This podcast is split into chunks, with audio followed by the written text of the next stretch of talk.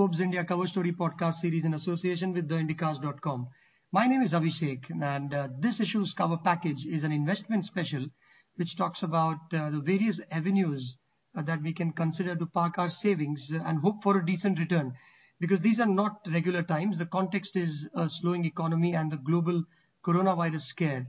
Joining me on the talk is Salil Panchal. Hi, Salil. Nice to have you. Hi, hi, Abhishek.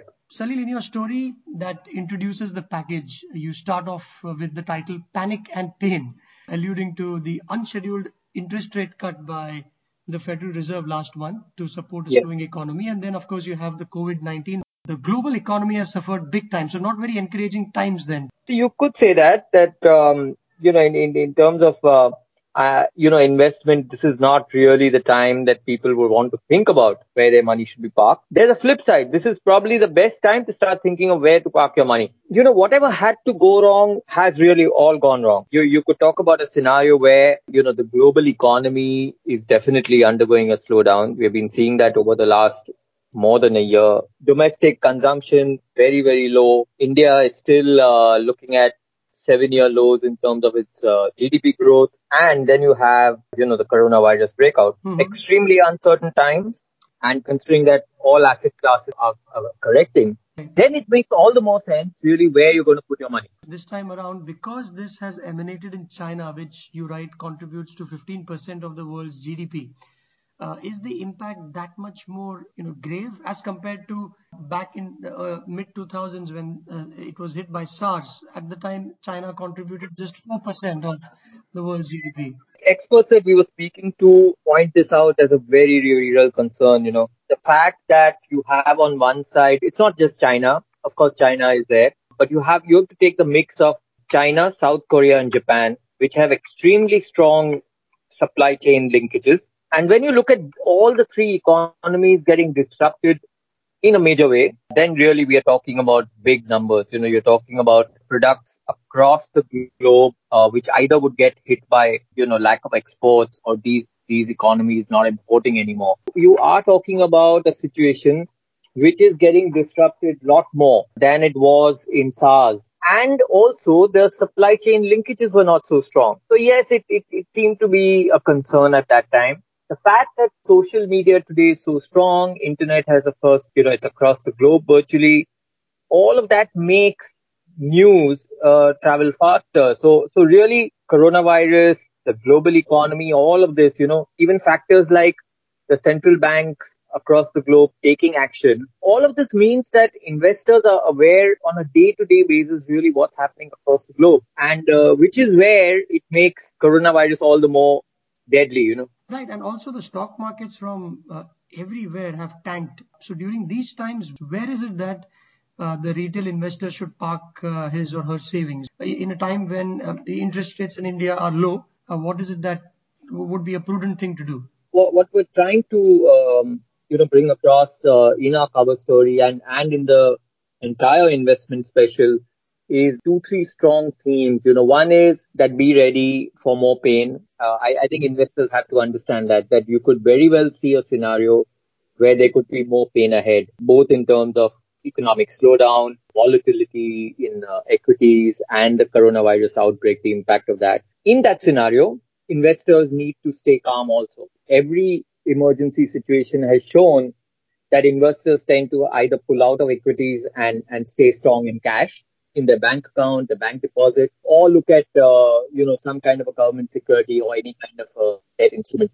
But, but as you said, in a scenario where uh, interest rates are low, uh, the debt, debt instrument is not going to give you too much. So typically then uh, your money does go back into gold.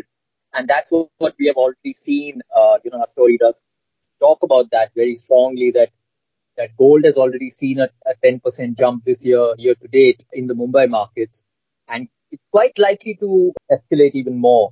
Uh, gold prices in India are strongly linked with the international gold prices, which are at a near seven year high. Today, I think, Salil, you, you also write how people can pick small quantities of digital gold online. So there are companies we have spoken to which, which sell this gold. If you buy this gold in a physical form, the gold is stored in a in a locker actually, but the process of buying takes place digitally it's it's very unique. You know what happens is unlike you know, when you buy gold uh, in the form of jewelry, uh, as jewelry demand, it is price elastic.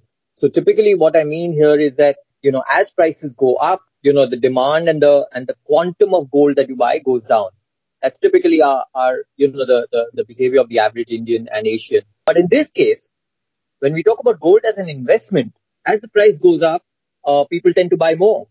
It's like stock, you know, they start believing that yes, you know, gold will see further appreciation. So let me buy it now. Let me buy more. And then they sell it at a higher price. So in that case, what we have seen, and, and this is a point also which we have, you know, raised in one of our other stories, which talks about SIPs, you know, the entire two months now of uncertainty, what it has thrown up oddly is uh, is a certain amount of maturity. You know, what we have seen is that SIP volumes have been going up regardless of the volatility, and that is something that investors should keep in mind. Uh, but what we have seen over the last two to three years is that you know inflows through SIPs have grown by an average of thousand crore in the last three years. So from six thousand crore per month in 2017 they are now 8,000 crore in 2019. And today you also have uh, avenues that weren't present about a decade ago, or at least it, it, it is far more easier to, uh, let's say, invest money in overseas stocks where one rule allows you to have two, $250,000 per person per year and you have platforms that allow you to quickly purchase stocks, which, which wasn't really the case a few, until a few years ago.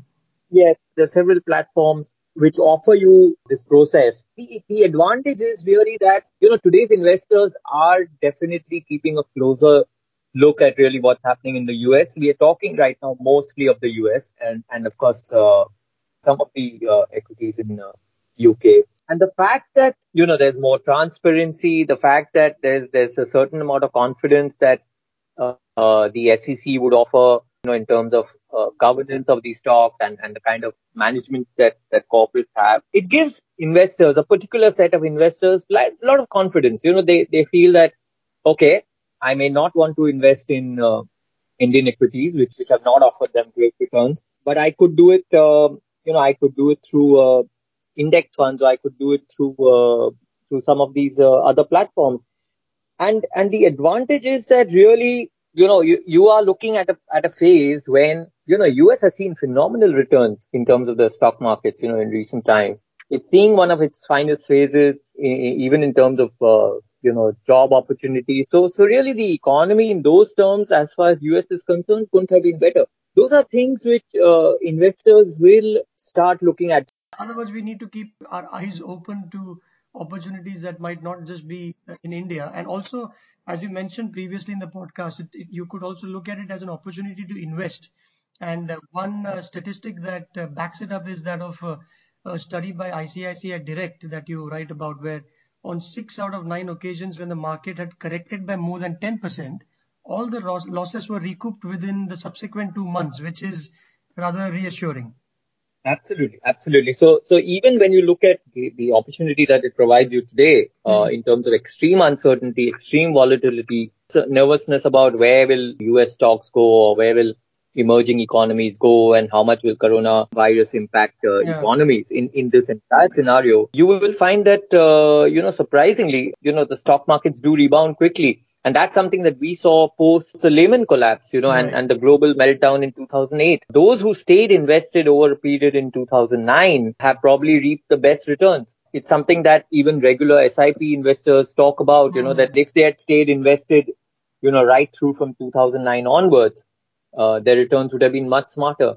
It's, it's something which, uh, goes back to that underlying theme of, uh, staying invested, not panicking, and obviously looking at you know stocks which have or companies which have uh, strong governance, a balance sheet which is not uh, too debt laden, and a good uh, business model. And on that, it's not so much uh, doom and gloom note. Uh, it's time to wrap wrap it up. So thank thank you very much uh, for your thank you, podcast. Thanks, Salil. And all your listeners, you can get this podcast on ForbesIndia.com and on iTunes. And to have someone call you for a Forbes India subscription, message Forbes to 51818.